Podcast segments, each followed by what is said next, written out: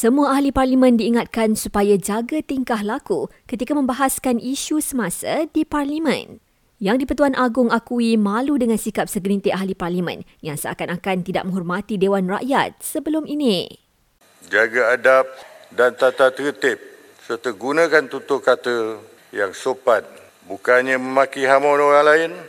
Kalau tengok perangai ahli Dewan sebelum ini, saya pun rasa malu hendak masuk ke Dewan ini.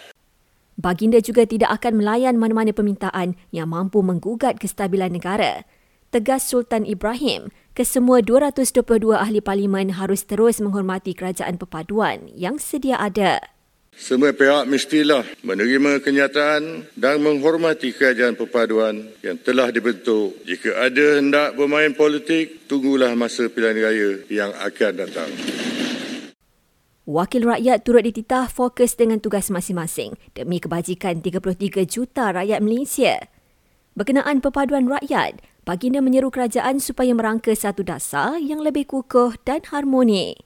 Hubungan perpaduan antara kaum masih belum sempurna kerana masih ada generasi hari ini yang gagal menguasai bahasa kebangsaan dan memahami budaya hidup kaum yang lain.